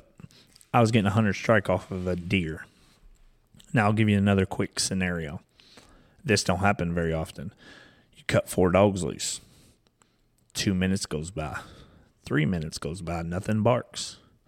All of a sudden, no Joe down there in the bottoms barks three times. Bryce strikes him in. He runs for about five minutes, and then he shuts up. Next time you hear him, he's five, six hundred yards to the left, now running another track. What was he running on that first one? Don't know. But yeah, he got a hundred strike. Yep. So forever and a day, since the beginning, since I can remember, we have awarded dogs based on them just barking, just opening their mouth, not having a clue what they were getting points for. Right, and and we can't, you know, like it was mentioned earlier in the call-ins, we can't tell what they're smelling. We don't know if a quote unquote track is evident. Yep. We we can't prove that. And and that goes along with everybody. And I've been very adamant and vocal on social media about, in my personal opinion, anybody that believes that they can definitely tell when a dog is babbling and when he's not is fully naive. You can't sit here and tell me, and I put a an example up on the board. Um, oh, buddy, everybody knows the dog that I hunt. I was at Tournament of Champions. Buddy's got a habit every now and then. You cut him loose in a field with full of other dogs. You know how it is. They get happy. They get excited. You cut him loose. They go running down the edge. He may say seven, eight, nine barks, right? Won't happen in the woods, but every now and then in a field, he'll do it. We cut him loose. Boom, he goes to barking. I'm like, oh, no, you're not. You're not going to get me. I'm not striking you because I know exactly what you're going to do. You're going to shut up. Next thing you know, you're going to be six tenths of a mile in there, and I'm going to get minused. Little Joker goes about 300 yards. Bam, false treat. I've hunted that dog. I know that dog inside and out. And there ain't no way in hell I could have told you that that dog wasn't babbling. There ain't no way. Right, and and I had that happen to me at Black and Tan days. Um, it wasn't quite that bad, but you know they all strike off the lead. And Wheels, I was hunting him. He went 49 yards and rolled up treed. And I was like, I took 50 strike on the deal. You know, he he went 49 yards distance in front of me, but he went to the left a little bit, went to the right a little bit, but he ended up treed 49 yards in front of me. So I took 50 strike on that deal. I'm like, well, heck, if I'd have freaking struck him in for 100, I'd be sitting at 100 and 100, and I didn't have to walk 50 yards. But I didn't. I lost the cast. Yeah. So I get it. I get it. I mean, you, it, eh, eh, you can't sit here and tell me you know. Now, pretty much the only time you know is if you cut a dog across the field and he's barking every breath and then he gets to the woods and he shuts up and you don't hear from him until he's a half a mile in there, then that's obvious. But how many times does that happen? Not very often. Not very often. Usually it's a dog barking here, there, here, there, here, there, here, there, here, there. I mean, how many times in these $35 hunts does a dog strike for a 100 and 57 minutes later come treed and win the cast? That has happened. Many times, many Yep. times, many times. And like I said, that just kind of goes into the whole rule proposals of I don't agree with the 50 and 25 rules. There's like four or five of them that vary in time and you know there's even ones out there that if you strike under the minute you have to tree under the minute. I don't agree with that. I mean just because a dog we've all turned coons loose before. Some of them will go up the first tree and then some of them i've had some turn loose coons go five six seven hundred yards. So you can't justify oh they've got a tree under the minute.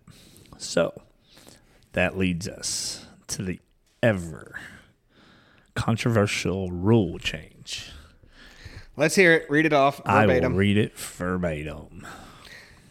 Because I'm, I don't know. I've had a strong feeling on this one for a week or so now. The more I think about it, the more I'm like, okay, I might see the other side. but I think there has to be a verbiage change for me to buy in completely. Oh boy. Let's just let me let's just dig into it. Let's dig into it. Okay. Josh Watson. Josh Watson proposed this. Yes, sir. All dogs will begin by being struck in for 25. The dogs will then be awarded strike points by the order in which they are declared treed. For example, the first dog declared tree will receive 100 strike points. The second dog declared treed will receive 75 strike points, so on and so on. Dogs will remain at 25 strike until they are declared treed or the fourth dog declared treed. Okay. Hot, hot or not? Mediocre. Okay. I was getting ready to say. I was like, man, I if you'd asked me this the other day, I'd said not. Mediocre. Now I'm in the middle. I'll tell you why. Okay. you take first on this one. Okay. So I don't think that the dog should. I don't think strike and tree points should be married together. Period. Don't marry them together. Like they right as of the way this rule is written right now, you don't know how to score the dog until you score the tree. Okay, so to, that's my version of marrying it. I understand like you're somewhat married right now, but you have a definite place on the scorecard before you get to the tree. With this rule, you don't have anything other than 25, and that's only so that you have something to minus a dog in case they come back to you. So I don't like that rule. I think if you're going to do it that way, they need to live and die by the sword. If you're going to plus them on a coon, you need to minus them both ways. Plus them both ways on a coon, you need to minus them both ways for leaving. Not not for leaving. Here's, Go ahead. Here's I don't I don't like it. I don't like it. Here's and you know I'm probably gonna get some hate mail on this one. That's okay. That's fine. It's opinions. The one thing that I would be maybe okay with, and I think this is where the verbiage needs to change, and this was brought up in our call-in session. Do away with the strike points. Put everybody in for a quarter. That way you have something to minus. If the dog comes back to your feet, just do three points. Let's do it. Like I think trying to be a reasonable individual and see both sides of the story and having debated this with you and a couple other people, I think that is a rule that I could I could support and understand. I think understanding mm-hmm. is the key word there. I could mm-hmm. understand the lo- the logic behind that more than the strike and tree I, yeah, it's confusing. It it's not confusing with a strong judge who's capable of doing simple math. It's it's okay, but I don't like I don't like marrying strike and tree. That's how I feel about it. So, audience, just to kind of give you a backstory on this. I think we've mentioned it a few times, but when this first started, me and Bryce spent 45 minutes, and Bryce was like, um, you know, he was like a die-hard Democrat, and he was far, far left. Do not even go there on my podcast. This is mine, and I will take a stand for myself and my beliefs. Go ahead. he was far one way and I was far the other way. I was totally for it. Um, through having time to think about it, talking to a bunch of hunters at Rochanier Classic, talking to Josh Watson. I got to talk to him and his uh, boy. Uh, top notch guys. Uh, first and foremost, top notch guys. Is that Coy Watson? Yes, dad? it is. Okay, gotcha. I just, I just put two and two together there. Continue. top notch guys, uh, top notch handlers. Um, definitely uh, always a pleasure whenever I get to talk to them. So, going on from there, uh, I got to talk to a bunch. So, I think in the time between then and now, you've come to the middle, and I've kind of come to the middle. I can see um, what you're saying with this rule proposal as far as I'm fine if they even pass it the way it is, me personally. I can see it from your view. Um, I think there's a better way to do it. However, if they were to pass this, to me, you are awarding the dog that trees a coon the fastest. Now, however, there's been a lot of debate. Oh, well, so because mine ran 900 and yours ran 50, that you should win over me. Well, we're already doing that. Yours barked at 50, mine barked at 900, and you're beating me. We're already doing it, except for now, at least when you plus that strike points, no matter where he's at 100, 75, 50, 25, no matter where you're setting, he's got a coon. Or he's in the hole big time in the wintertime. You know, you get a dog that goes in there and bam, slams 100 and 100. He's sitting on a slick, but he was the last one to strike in. That hurts. That's going to hurt. But I see where you're coming from. Um, I'm with you, actually. I think the, in my personal opinion, Steven Basham's personal opinion, which don't mean much, I think the perfect way to do it is everybody strikes in for a quarter. I think the the proposal that Chris Bowling had is completely genius. I think um, the first dog that is tree to coon, you put a one next to that dog. The next dog to tree a coon, you put a two, three, and four. If dog two and four are tied at the end of the hunt, let the first tiebreaker. You know how we got those tiebreaker rules on the in the pro hound. Let the first tiebreaker be the dog that treed the coon first. Now, the only time that you are awarding a dog for treeing it the fastest is when two dogs are tied. I like that. I I can get on board with that. And I'm not the only one. I was at the Rochanier Classic, and it was me and Dustin Weed and Judas Bowling, and we were standing around um, having a conversation about this. And uh, actually, Dustin's the one that kind of um, was the first one I heard actually tell it exactly like that. Um, Chris echoed exactly what Dustin was saying uh, out there, and uh, I completely agree with that. I think I think that would be a fabulous. And you know, we got to talking about kind of getting off topic just a hair. People talk about babbling dogs and how much they win. When was the last time a automatic strike dog won the world hunt? I cannot answer that question because I don't know. Thousand dollar bill, long time ago. So, I'm not saying they don't win at the rate that you think they do, or that that they don't win at a rapid rate, but they don't win. You look at your top notch dogs out there. I mean, when was the last time that an automatic strike dog was a dominant winner? Probably Z. Z or Marv. Yeah, I mean, Marv, you strike him off the leash. I mean, there's not. I mean, it's kind of like Travis Carlock was saying. Name me five. But Z, Z and Marv are litter mates, aren't they? Yes. Yeah. Okay, so that makes sense. Name name me five dogs that are top not that are winning night in and night out out there that are automatic strike dogs.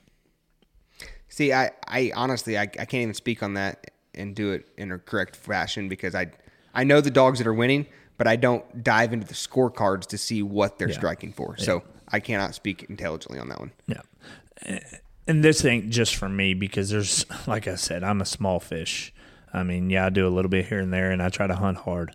But uh, as far as going to these big hunts, I, I, I'm not there. So, uh, you know, I do have sympathy for, you know, I was uh, reading a couple comments from Michael Ward and he was just basically saying, you know, why why don't these big hunts be judged and the rule proposals be done by those that hunted it. And I, I mean, I, I, I can't argue with that because, you know, a lot of the guy, the guys that are spending the 4,000, 6,500 entries, and it's all the same guys usually for the most part, um, they're being affected by guys that don't even coon hunt but sit on the couch.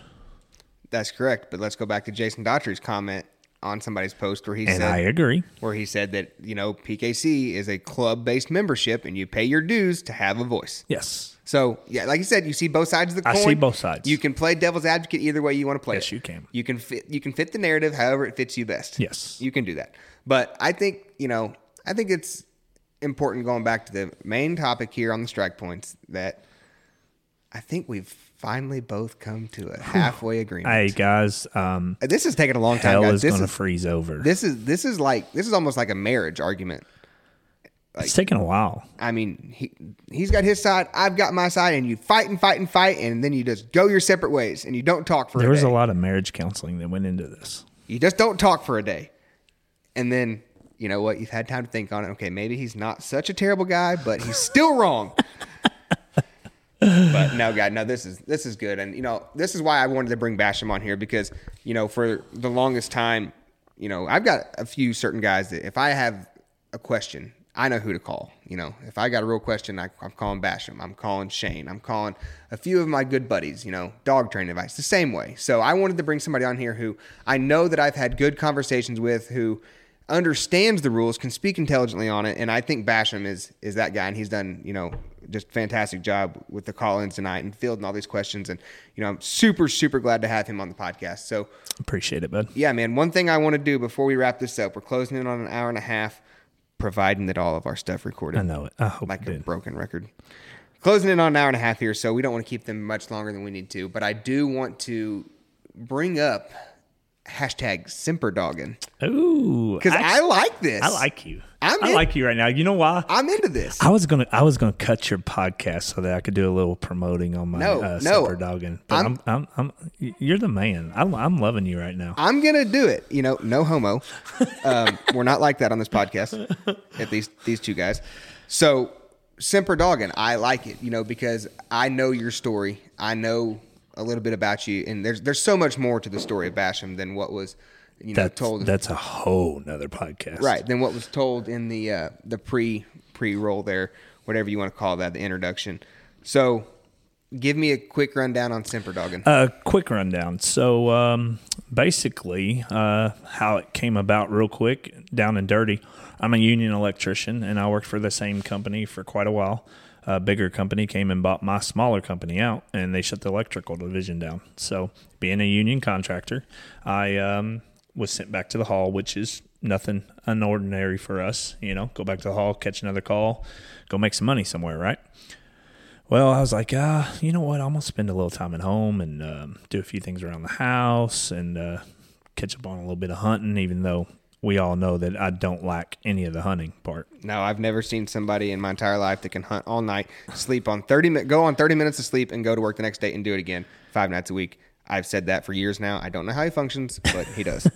Continue. Anyways, so um, it just all came about, and uh, I started uh, hunting a few dogs for a few different people, and realized that um, that I can make a. I mean, let's just call it what it is. I can make a little bit of money uh, a month, you know, uh, to support my family, to put food on the table, blah blah blah blah, to um, bridge that gap of not working of every single day, you know, going being an electrician. So um, I started hunting, um, and then I got hooked up with an old buddy of mine um, that uh, me and him have a lot of similarities, Bobby Taylor, and I started hunting for him. He gave me a few dogs, uh, which we have one very exciting young dog coming up. Mark my words, Axel, out of drive line, really nice. So uh, up and coming spring one year old. So um, I just kind of let it go from there and started hunting a few more and a few more. And then, just like anything else on Facebook, I was like, man, there's got to be a way to um, not just put my name out there as somebody that hunts dogs, but give something back to the people that send me a dog. A little appreciation, you know. I mean, yeah, they're giving me money, but, you know, and I'm giving them my time and trying to make their dog better or give them what they want in their dog.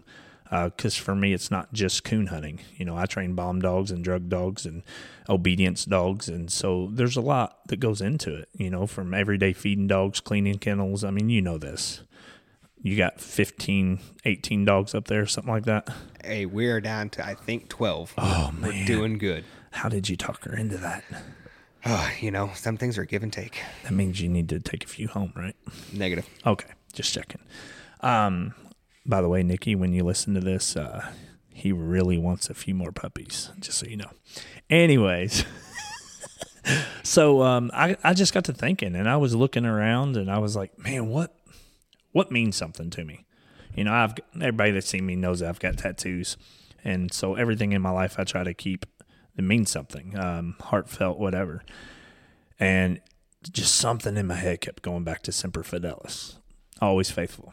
Marine Corps motto, always faithful. Um, short, Semper Fi. So I just got to thinking, got to thinking, and I was like, man, I'm always dogging. I'm always hunting. I'm always traveling. This weekend, psh, I got West Virginia State hunt. Next weekend, I got to hunt. I'm not home for a weekend until October, guys. I mean, every single weekend, I've got the uh, fall super stakes right in along the lines with World Hunt, which I'll go ahead and publicly say it. I think is the dumbest and most retarded thing that PKC and UKC could do that they can't get above themselves to separate these hunts to give the hunters a little bit of space in between two of the biggest hunts in our field which would be the PKC World qualifiers and Autumn Oaks. Oh no, it's not even just that. PKC had to uh, yeah, dump on top of that. So you have the PKC World qualifiers, then you have Autumn Oaks. The very next weekend you have UKC zones. That Monday starts the Fall Super Stakes, yep. and Fall Super Stakes and the UKC World collide. Yep. The third weekend of September. Yep, they do. And you got in a pinch with that one time, Twice. you? Yep twice you I've had to pick where you were going. Tw- which I mean, that's just me. A UKC World is going to be way more than a Super Stakes win for me. Uh, so twice I've had to choose between going to the semifinals or the quarterfinals and the top 100. So that's just the way it goes. But anyways, so I got to looking around and trying to see. So uh, the word semper in Latin terms means always, and I'm always hunting. So just came up with Semper Dogging, and it kind of stuck. Um, I'll let you talk for a second about it, and I'm going to actually, just so I can get your thoughts on live air, I'm going to pull up the actual patch that was created, and you will be the first ever to see this patch. Well, how about that? No, that's exciting, and you know, I think that Semper Dogging fits you fits you really well because you know anybody that does know you knows that you do everything 100%, you know, full throttle. There's no slowing down. You you hunt hard, and I don't say that just because you're my buddy. It's it's the fact. Oh my. Okay, I'm I'm into it. That's a nice looking patch. Who made that? Because it wasn't me. No. Did you use somebody else for a laser no, engraved? No, no, no, no. Hold up. Did you? Hold up, hold did up, you not up. use Midwest Laser Hold up, hold up, because I thought about you. My Uh-huh. question: Are you ready for this? Uh-huh. Are you sewing them on hats yet? No. No, I'll All make the patch. Are you sewing them on hats yet? I'll make the patch, but somebody else has to sew them. Okay. So this guy here, and and if you want me to, I can give him a shout out. If not, then I won't. But Ah, you're good. No, it's a good looking patch. Um, yes, I thought about you at the very beginning. That's as then- far as I went. I thought. Nope. I was like, you know what? Bryce is not going to sew and get ready for this. 50 patches on 50 hats. That's not bad. I mean, that's a pretty decent order. So So my question is, are you going to sew them? Because if you will, then my next order is coming through you, buddy. no, I'm not selling them. Oh, um, come on. I'm busy. Nikki, that is your next endeavor. Entrepreneurship. Here you go. Now Midwest Laser Works is busy. We're we're knocking out some stuff. But yeah, so the Semper Dog Man, that's a good Yes, looking sir. patch. Yes, sir. That's you know, I it- it appreciate fits- you it fits very much for that. It fits you well. Like it, it excites me to see that. I, I genuinely enjoy it. So we're getting ready to go dogging tonight. We've got you know what four dogs here at the house. Uh, yeah, well, we got three. I went and picked up a uh, fall one year old that is a younger litter mate to Axel, so I'm excited to see what's going to happen. Um, I want to give a shout out to uh, Prairie Branch Kennels. That's where he's going to be headed. Michelle and Ben Roberts, they do an amazing job down there uh, training young dogs in the pen. So uh, that's just my personal preference. Uh, go on my Facebook, see me at Semper Doggin. and if you have a dog that you need hunted up, you need to put a little bit of time, a little bit of training, uh, please look my way and give me a call. Yeah, man. Um, it's been great. It's been a great podcast. I'm looking forward to going and turning some dog loose tonight. I tell you what, though, if the dog gets in the swamp tonight that they got in on, uh, let's see here, Saturday night, we're sending Jocelyn. I'm not going. And Yeah. and by the way, guys, uh, hundred percent um, respect Bryce and everything that he's done. Um, oh man, Bryce, it's been a wild ride. I remember way back he was a young gun, uh, didn't know anybody, didn't know anything, and uh, I contacted Johnny Hamilton and said, "Hey, I need somebody to handle a dog for me." He said. Uh, I got a guy. He don't really know the rules, but uh, he'll handle one. He'll call him strike and call him tree, and that's about all he knows. And uh, I picked Bryce up at the local 7-Eleven. You know, sticking his thumb out, holding his freaking pant leg up, looking for a ride. And uh, we've been rocking and rolling ever since. I appreciate you, bud. You're there, ride or die, my hype man. Um, not only that, but uh, I am genuinely um, proud of you and the endeavors that you've made, not only with this podcast, but uh, your laser work company, uh, starting it from scratch, not knowing anything about it. And guys, he does some quality work. If you haven't seen his leather tumblers, uh, by the way, you will be getting a, a sizable order for those leather tumblers because they are amazing. Uh, look him up. He does an amazing job, and I just wanted to personally give you a shout out for that. Yeah, buddy, I appreciate that. It's it's been a wild ride, you know. Like I said, just when I met you, didn't know much about it, and You remember the videos that we got so much crap for, but Alan oh, Alan loved them. loved them. Because we're just living in the moment, man. We're just having fun, you know. Not big headed, not just a lot of people took us wrong that Nah, there wasn't no reason to take us wrong. It was just two guys having fun, living in the moment, you know. But there's been a lot from the, oh man, the zones to the world hunt to super stakes to By the way, to, uh, to Basham getting his truck stuck in the only mud puddle in an entire field during the middle of a drought. We're gonna have to save all of these stories for a different style of podcast because Yeah. this one's getting long. It is. It's getting long winded. One last shout out, my daughter, the champ.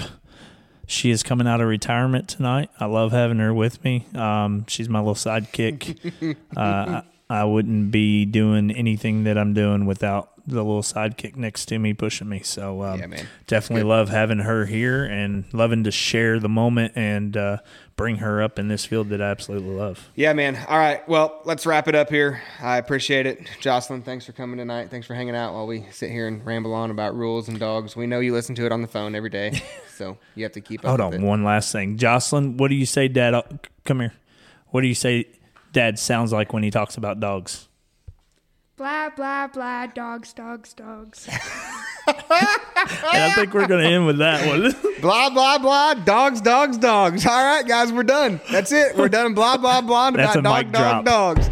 So, yeah, guys, go over to uh, houndsmanxp.com. You can find all of our merch over there.